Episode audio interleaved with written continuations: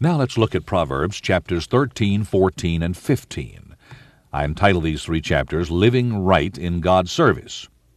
For years I have loved and read Andrew Murray, the great South African preacher who died in 1917. He had 11 children grow to adulthood. Five sons became ministers, and four of his daughters became ministers' wives.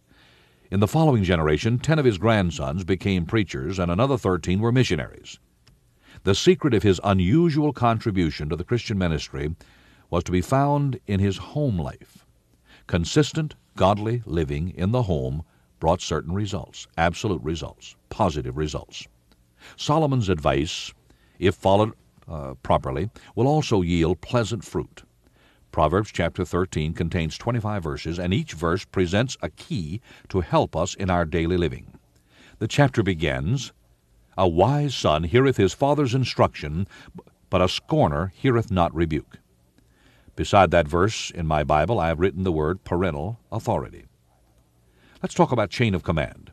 I do not know of a biblically successful man anywhere in the world who does not recognize the principle of the biblical chain of command as it relates to the family and the home.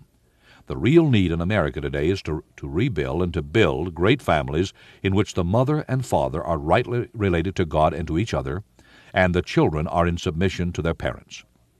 I have conducted hundreds of weddings, maybe thousands. Now, it is not unusual for me to marry the children of those that I had the privilege of marrying earlier in my ministry. To see young people grow up and get married and still love and respect their parents is wonderful.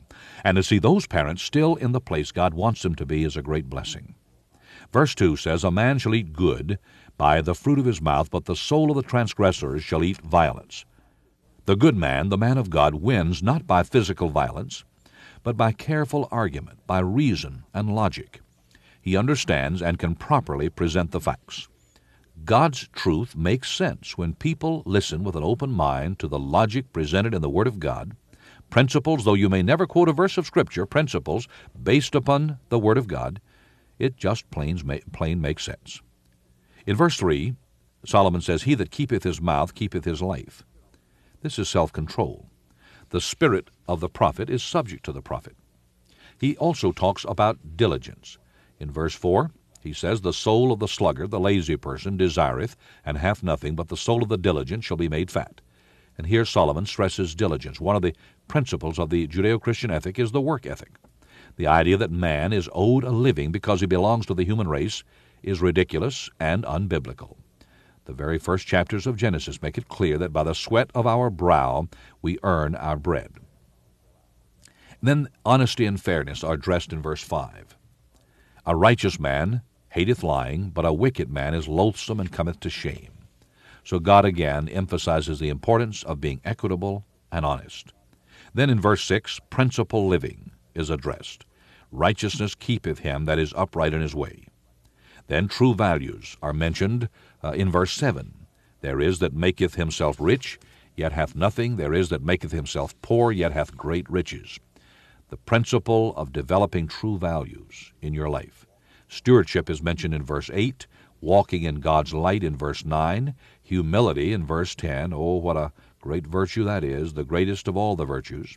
Sacrificial living is mentioned in verse 11. A hope in verse 12, and hope deferred maketh the heart sick, uh, Solomon says. How wonderful it is to have hope. Obedience is mentioned in verse 13 listening to counsel in verse 14, common sense in verse 15, the importance of planning your life in verse 16, the importance of communication, learning how to talk with your family, your loved ones, how to communicate with others, verse 17. And then constructive criticism is addressed in verse 18. We need to learn how to take criticism as well as to give it.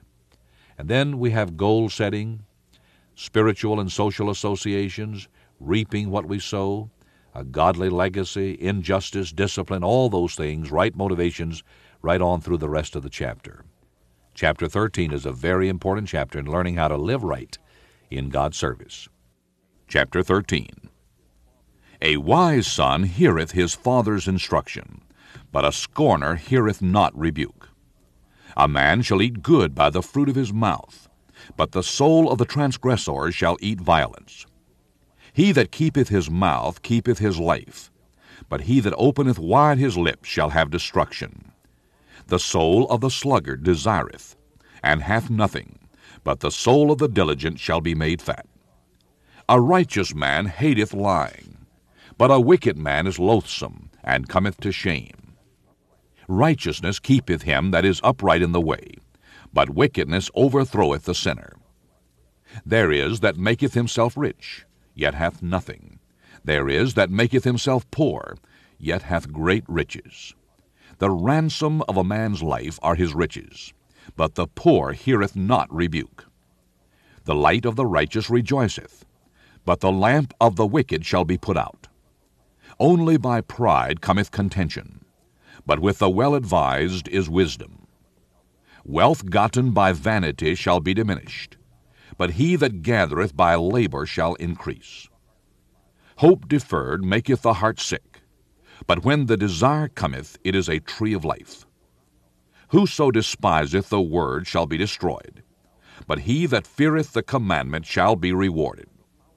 The law of the wise is a fountain of life, to depart from the snares of death. Good understanding giveth favor, but the way of transgressors is hard. Every prudent man dealeth with knowledge, but a fool layeth open his folly. A wicked messenger falleth into mischief, but a faithful ambassador is health. Poverty and shame shall be to him that refuseth instruction, but he that regardeth reproof shall be honored. The desire accomplished is sweet to the soul, but it is abomination to fools to depart from evil.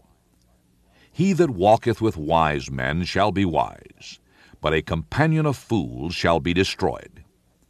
Evil pursueth sinners, but to the righteous good shall be repaid. A good man leaveth an inheritance to his children's children, and the wealth of the sinner is laid up for the just. Much food is in the tillage of the poor, but there is that is destroyed for want of judgment. He that spareth his rod hateth his son, but he that loveth him chasteneth him betimes.